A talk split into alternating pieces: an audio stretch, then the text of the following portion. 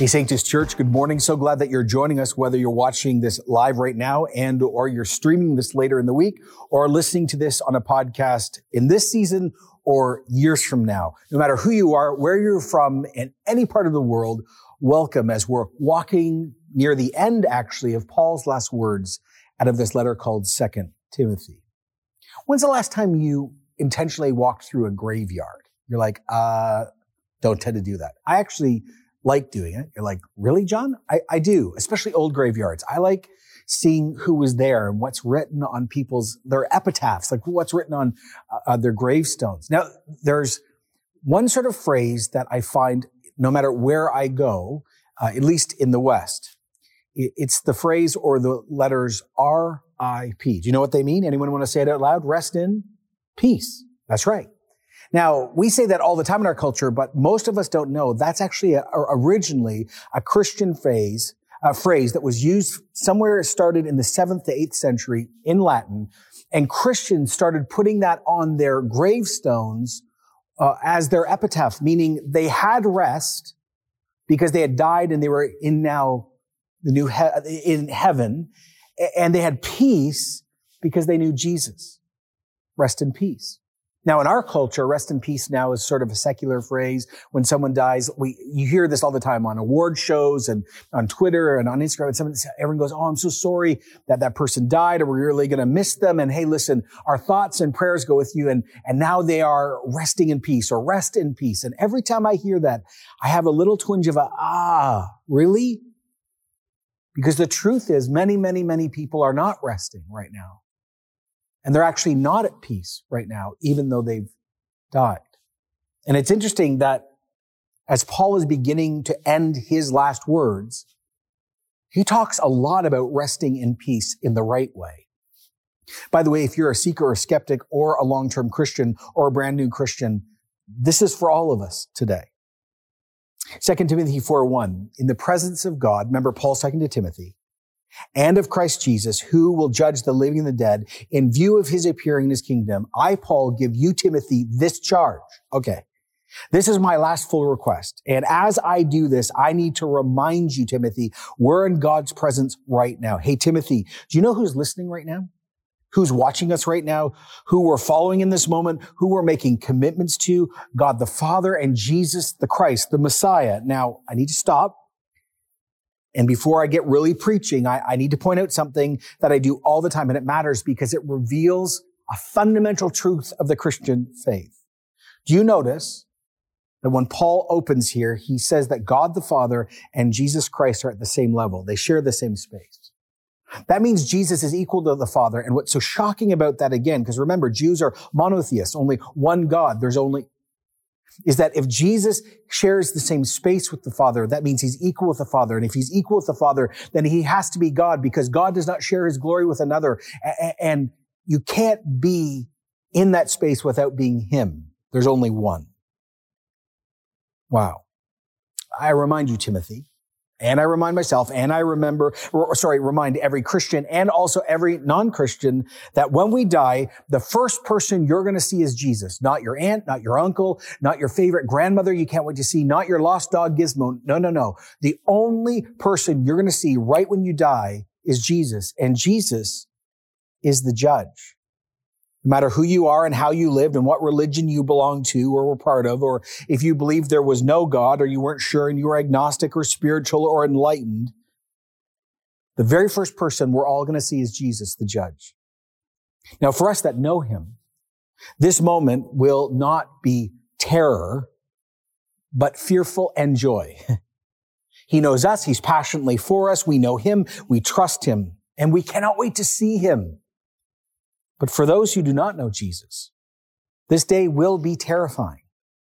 For at that moment, everything that you've put your trust in will fade in the brilliance of the face of Jesus himself.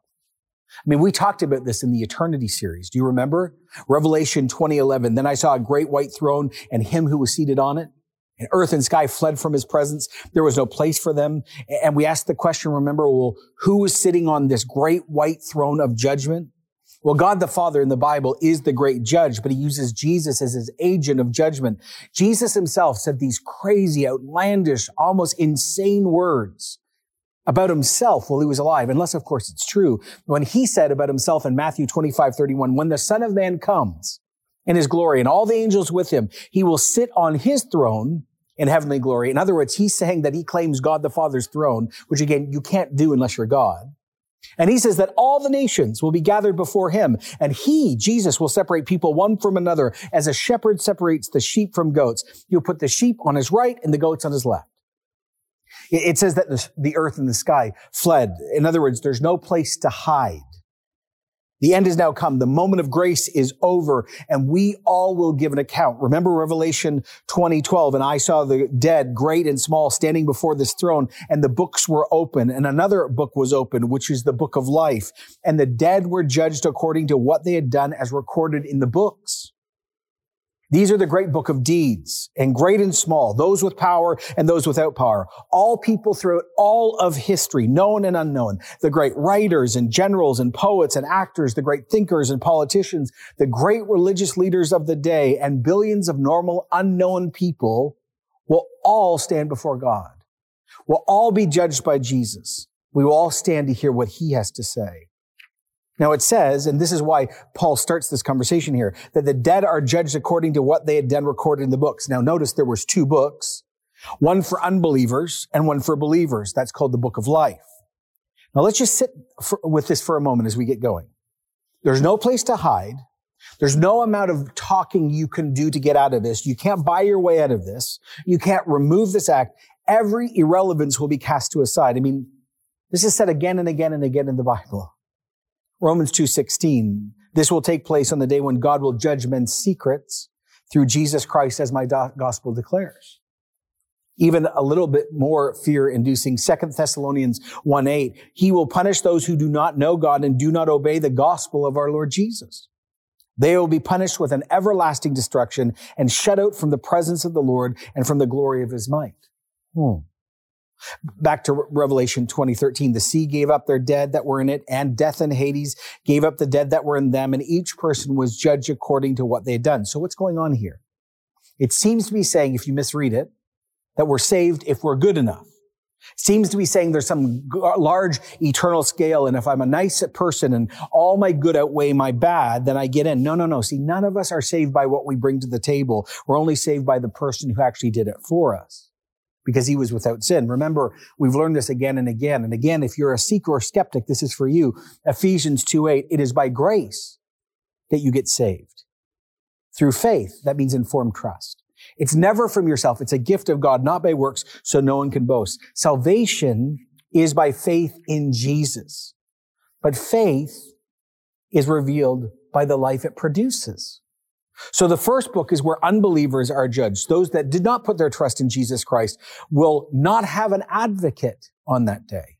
See, Jesus in the Bible is called the great high priest who stands in the gap for us. And he's called the Lamb of God that takes away the sin uh, of the world. And he's called the Savior. And since he claimed to be the only door and the only way to the Father on Judgment Day, if you haven't put your faith and trust in Jesus, then you don't have his covering or his salvation or his work or his intercession. You're just left with you. Your good deeds will never be enough. Your sin has not been covered, removed, or forgiven. So question one, on that day, because death will happen to you, do you want covering or not? Uh, there's this other book, the Lamb's Book of Life. Those that did know Jesus are saved by his grace and mercy. They're not any better or more moral. They just said, Jesus, have mercy. This, is, this book is filled with the names of those that knew God exclusively through Jesus. And their judgment isn't about salvation, but it's testing everything we did, the quality of our life. Everything we did that was for Jesus will ripple. Everything we didn't, even if we did it in Jesus' name, will be burned. We learned about this. And remember 1 Corinthians 3.13, the fire will test the quality of each person's work to Christians. If what has been built survives, the builder receives reward. If it's burned up, the builder will suffer loss, yet will be saved, even though only as one escaping through the flames. Now, why did I go through this? Because all of this is in Paul's mind when he's talking to Timothy. Hey, Timothy, you know Jesus' second coming is real. And you know the judgment's real and I'm going to be judged and you're going to be judged by a fully holy, loving God. So with Jesus' second coming, where he's going to make all things right and all human beings are going to be judged, I give you this charge. he says this, preach the word and be prepared in season and out of season to correct, rebuke, and encourage with great patience and careful instruction. So the first thing, remember, Timothy's a pastor and Paul's mentoring him as a young pastor. He says, as a pastor, knowing that everything is going to go down the way it's going to go down, the very first thing you're called to do is preach, herald, proclaim, explain, outline, point out, show what it means and what to do in everyday life. But preach what and talk about what and point to what? Oh, preach God's word. The written word of God, the scriptures, the Bible. We, we spent the last two weeks in chapter three unpacking what is the Bible and why was it given. So Timothy, you preach this and you believe it and you sit under its authority. And in every circumstance, Timothy, when life is amazing and when life is boring, when life is terrible and when it's convenient and not convenient. When the crowds are large and the white hanky is out and they're saying amen and they love your preaching. And when there's no crowd at all and there's no one there to listen, you preach. Because you know the Bible is going to be criticized and called dangerous and out of date and on the wrong side of history. Oh, you keep preaching it. You, Timothy, are like a doctor or a midwife. You need to be in the room at a critical moment because your preaching could be the difference between life and, and death, celebration and mourning, freedom or funeral.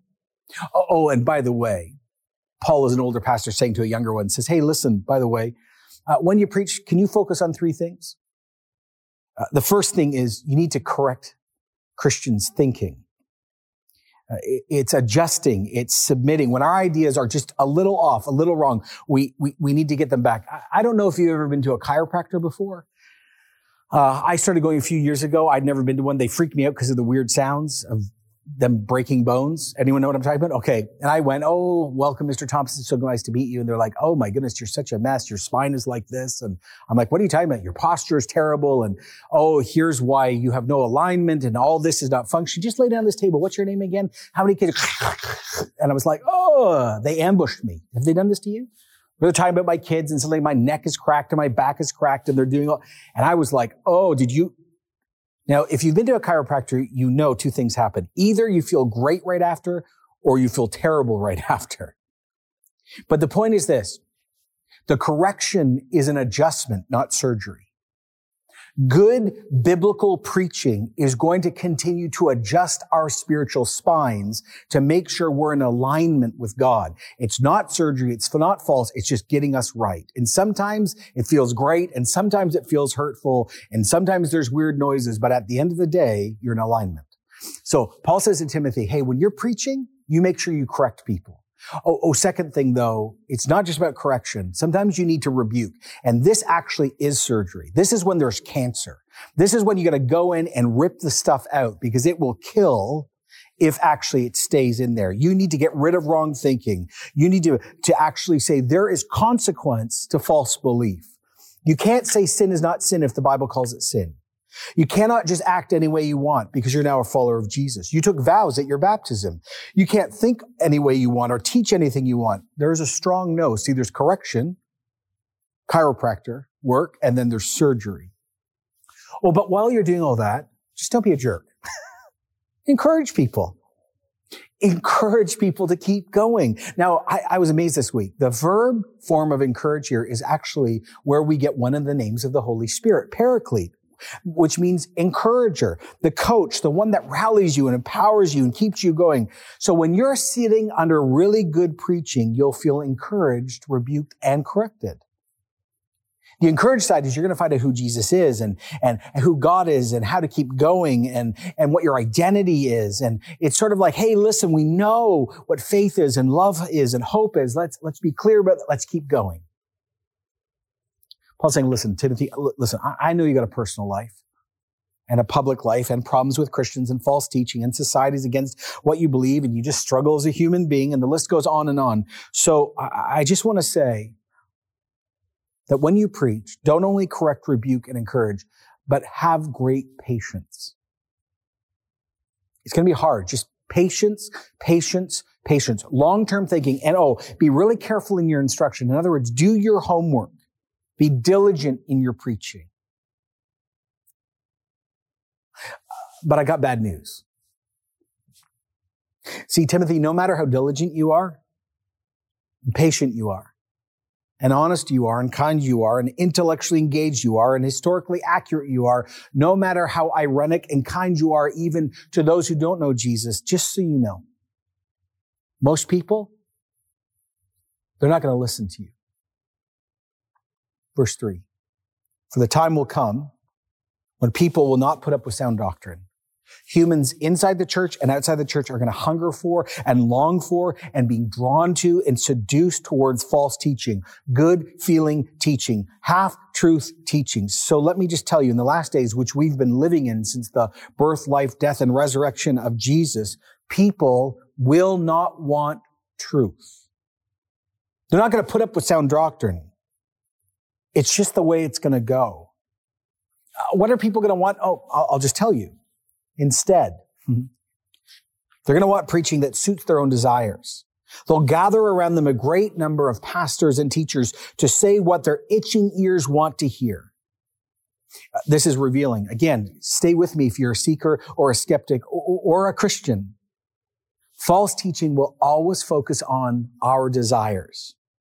They'll teach things that we will like to hear because it will actually affirm what we want. Our passions will not be crucified, but hugged. 2020, this is growing exponentially. See, that's why we need an external source, an external authority, an ex- and, an eternal word, a transforming word. We need a word that confronts all, not some. We need something beyond us and above us. We and the whole human race want to hear what we love and believe and desire. False teacher will th- teaching will say things like sin's not really sin. It's not really bad. It's okay. Or sin is not sin. We know better in 2020. Everyone just grew up in a bad environment and everyone's sick, but never sinful. When you call someone sinful, that damages their ego. God doesn't care who you sleep with. God doesn't care how you use your money or suffering for God or, his good news. That's not true. There are many ways to heaven, not one way to heaven. You don't need to deny yourself or, or your wants. See, listen, God's love. That's all that counts and he just accepts you the way you are. You don't need to change. God needs to change for you. And by the way, if you're way, if you're just sincere and good, God will love you and you'll be okay. This muddled thinking, this uncritical acceptance of false teaching is rampant, even in churches. And, and biblical preaching, not angry preaching, not, not not being a jerk while you're just biblical preaching will be more and more outdated and more and more irrelevant and more and more not culturally helpful. It will be foolish. It will be called dangerous and anti-progressive and a, a holder of people back and dangerous thinking and preventing people from becoming what they should be to be free. People are just going to want preaching that affirms their passions and their desires and their wants that's just one version of it. It's also going to change the truth itself. This really started getting clear to me in church circles a few years ago when I noticed that church, churches in Canada started changing the song Amazing Grace because it was too offensive. Amazing Grace, how sweet the sound that saved uh, anyone? Wretch like me. Oh, no, no, no, no. We can't call people wretched because that is not affirming to their identity and who they are. No, no, we need to encourage people. People are born good. No. So they changed the phrase to save and set me free. A softer language would be more palatable and more helpful. Do you know the story of Amazing Grace? I've shared it once before. It was written by a guy named John Newton. He was born in 1725 in London to a Puritan mum who he lost two weeks after his seventh birthday, and then to a stern sea captain father who at 11 years old took him out full time into the ocean. After many voyages and a reckless youth of sleeping around and getting drunk all the time, he was impressed into the British Navy. It almost sounds like his dad couldn't handle him.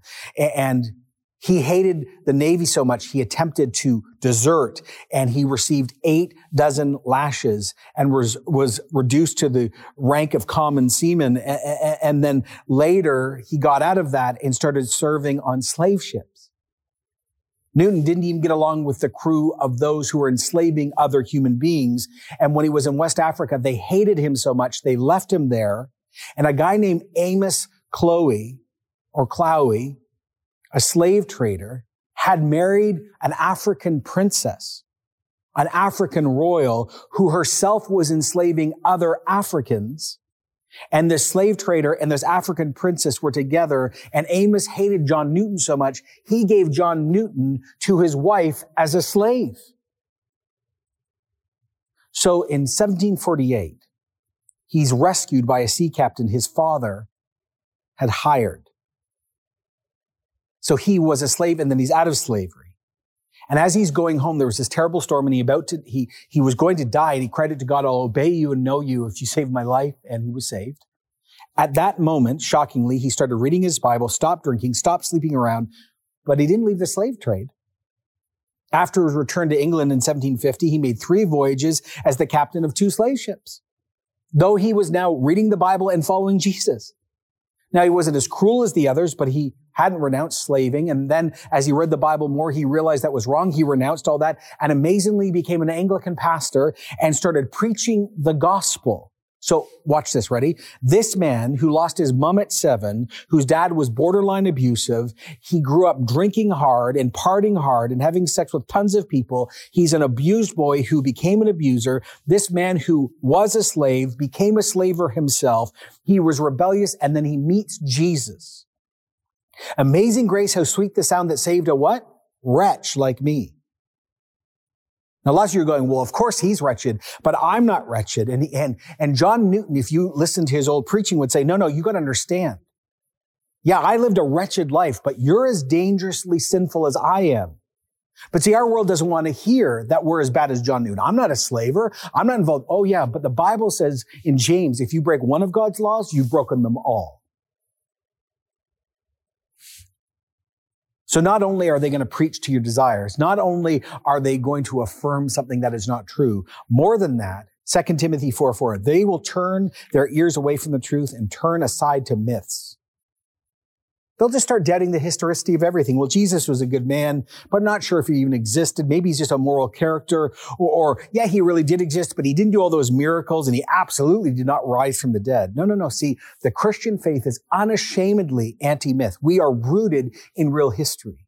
Peter himself says this in 2 Peter 1:16, "For we did not follow cleverly devised stories when we told you about the coming of our Lord Jesus Christ in power, but we were eyewitnesses of his majesty." Churches all around the world today on this Sunday have confessed the Apostles' Creed. And in the middle of it, we say this, we confess that Jesus suffered under Pontius Pilate, was crucified, died, and buried, and descended to the dead. This is a historical event. Jesus literally existed and was living during Roman rule and was crucified under Roman rule under a man named Pontius Pilate. Now, I was in Israel literally a year ago today when I'm recording this. And I was at the place where I looked at the actual inscription of Pontius Pilate in one of his summer homes. He existed. This is real in truth. He says all that's true and it's going to be really hard to keep preaching. And by the way, despite all that being true, verse five, but you, Timothy, you keep your head in all situations. You, you endure hardship. You do the work of an evangelist. You discharge all the duties of your ministry. So keep your head comes from the world of bars and alcohol.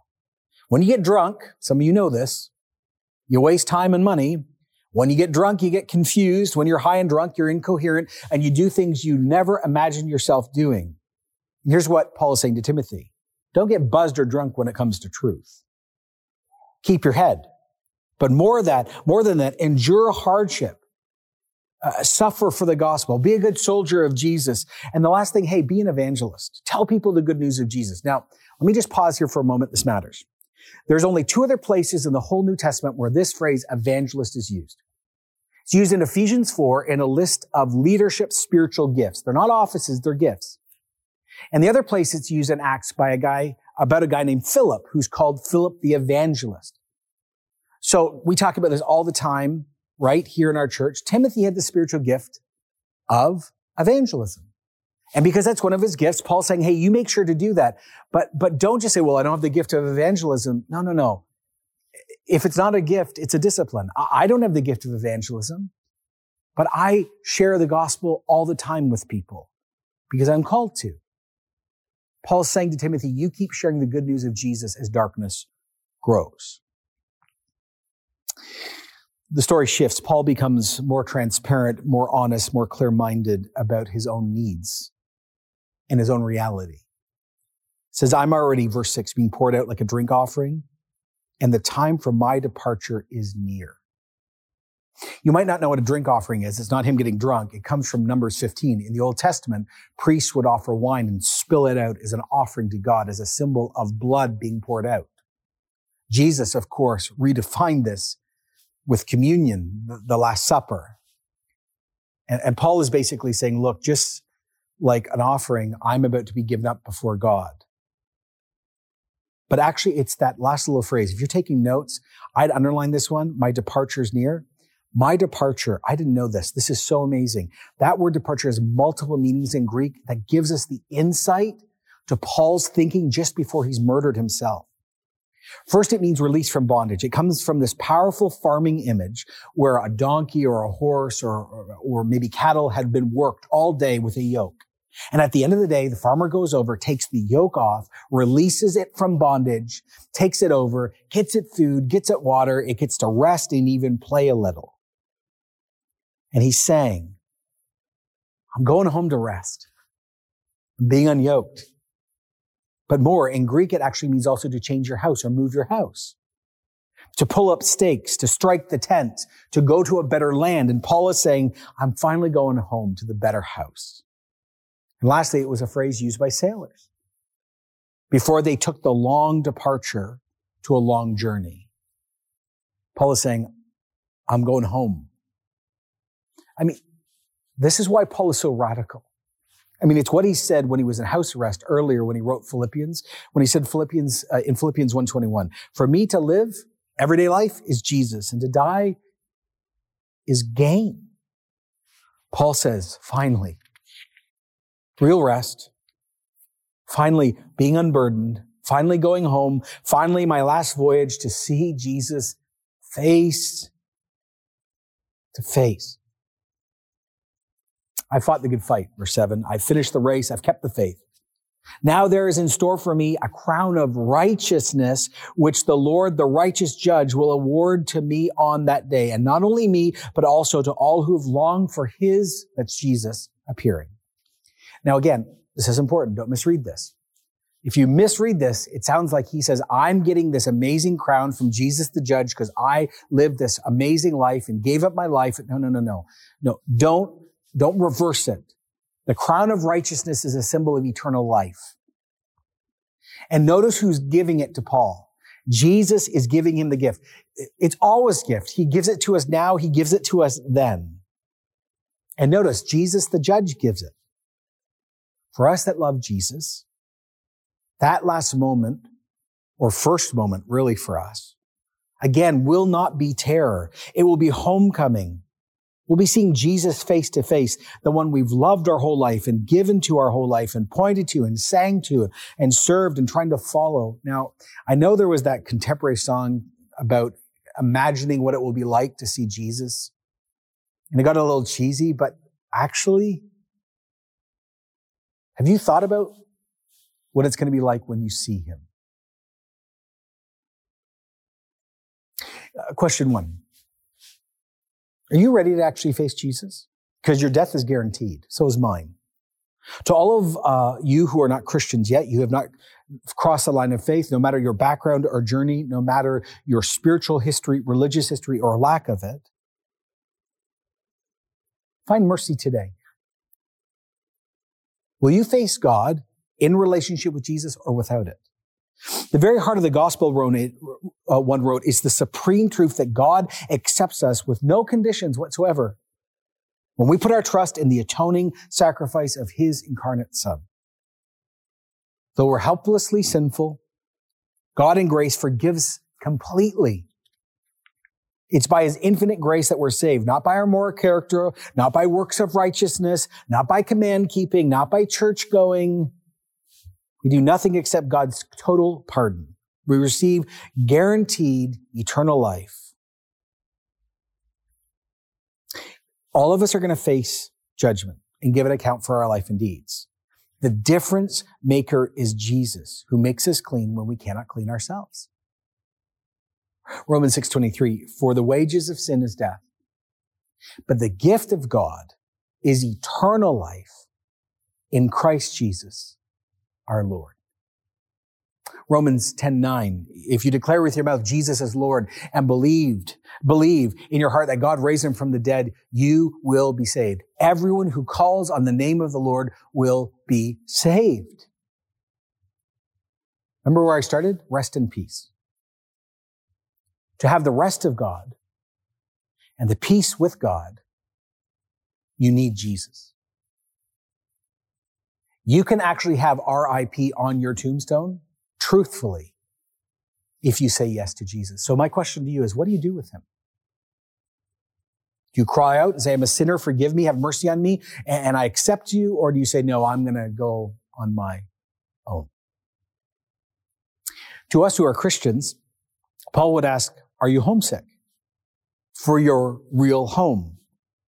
Did you notice Paul's very last words here? All who have longed for Jesus' appearing, longing, heartache, thirst, desire. I mean, this brings home just reality. I love what Job said so long ago. Naked I came from my mom's womb and naked I'm going to depart. Yep. Family, music, positions, memories, spouse, intellect, kids, health, education, homes, positions, degrees, personalities. It's all going to fade. We as members of the kingdom of Jesus live life understanding that life is good and can be beautiful and we're supposed to enjoy this life, but this is not the end. I've shared this before, but I love this story because it brings it home again. There's a tale of an eminent man. Remember this story? Full of love, full of love of letters and art. He grew old and drew near the end of his life. And one day one of his servants found him moving slowly through his grand, splendid library. He was touching, you remember, all the many treasured books and volumes with sensitive, loving fingers. He laid his gentle hands on all the gorgeous statues he had in this magnificent library, and he looked upon all the art. And as he moved slowly about, the servant heard him say, I have to leave you, and you, and you, and you. You're going to leave your family and your house and your money behind.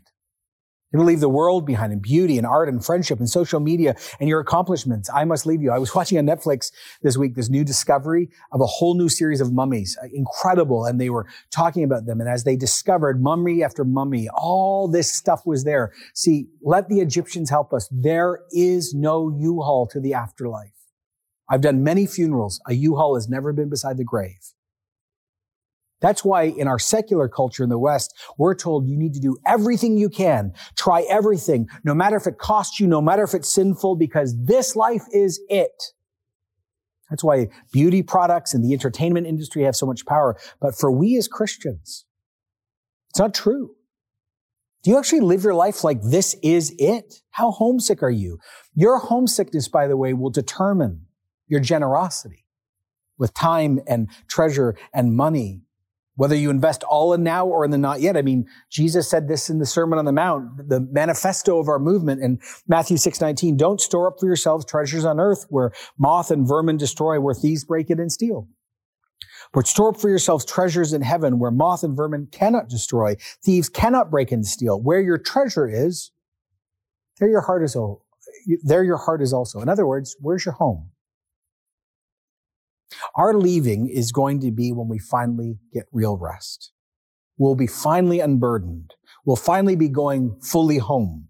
Finally, our last voyage to see Jesus face to face. And I don't know about you. I was contemplating this week. When I see Jesus face to face, I don't know what I'm going to do. I've loved him since I was three, but I've never seen him. I don't know if I'm going to dance for joy, like the song says, or fall down, or cover my face, or scream and yell, or run and try to hug him. I have, I have no clue. What I do know is that when I see him, it will be the fulfillment of a lifetime. I will become fully human, and so will you, because we'll see love and holiness face to face. But as we're waiting for that moment, one last thought. What type of church or churches and leaders are we going to need as we move forward in this very difficult, growing dark time? Well, if you're a pastor listening to me today in our church or an elder from our church, or actually another church, or maybe you're a key volunteer in our community or belonging to another church, and you're wondering for you, what is the take home this week? It's this. It's the whole passage. Go home as a pastor or key volunteer or elder and read it over and look at Paul's call. A holy life, ready to stand for truth, ready to teach, in season, being patient, working on knowing the scriptures. Go home and reflect on this. But for us as Sanctus Church, I just want to end with these words that maybe you can talk about later in your connect group and really reflect on. John Piper, who I respect and agree with lots and struggle with other things, when he was writing actually on the US election, wrote a letter and this really, what I'm about to share, brings home the type of churches and leaders and, and people we're going to need. He said to pastors during all the political stuff down south, but it applies to us. And it comes right out of 2 Timothy, really. Have you been cultivating real Christians who see the beauty and worth of the Son of God? Have you faithfully unfolded and heralded the unsearchable riches of Jesus? Are you raising up generations of those who say with Paul, I count everything lost because of the surpassing worth of knowing Christ Jesus, my Lord? Have you shown them? Have you reminded me, he says, that we are exiles and, and, and pilgrims only in this life? That our citizenship is in heaven, for which we're awaiting a Savior, the Lord Jesus Christ. Do we feel in our bones to live is Christ, to die is gain? Lord Jesus Christ, head of the church. I pray for every pastor and every elder and every key volunteer that we would be like Paul and Timothy, no matter the cost. And I pray into this moment that it would be holy and would ripple for a decade or two, not just for this moment.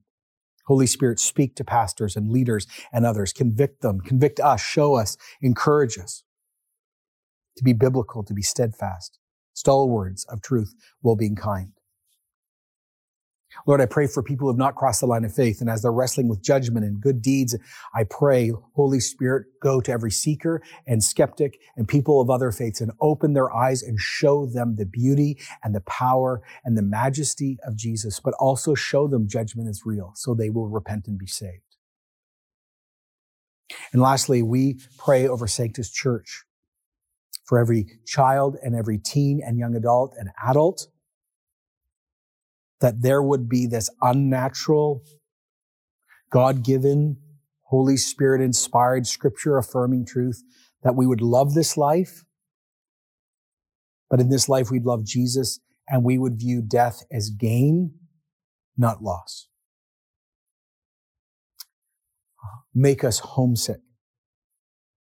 Not for heaven or rewards, don't even make us homesick for no war, no pain, no death, though that's incredible. Somehow, I don't know how to pray this or preach this. Make me, John Thompson, make the family that I help lead here homesick for Jesus himself. Help us, Father. Help us, Son. Help us, Holy Spirit. Amen.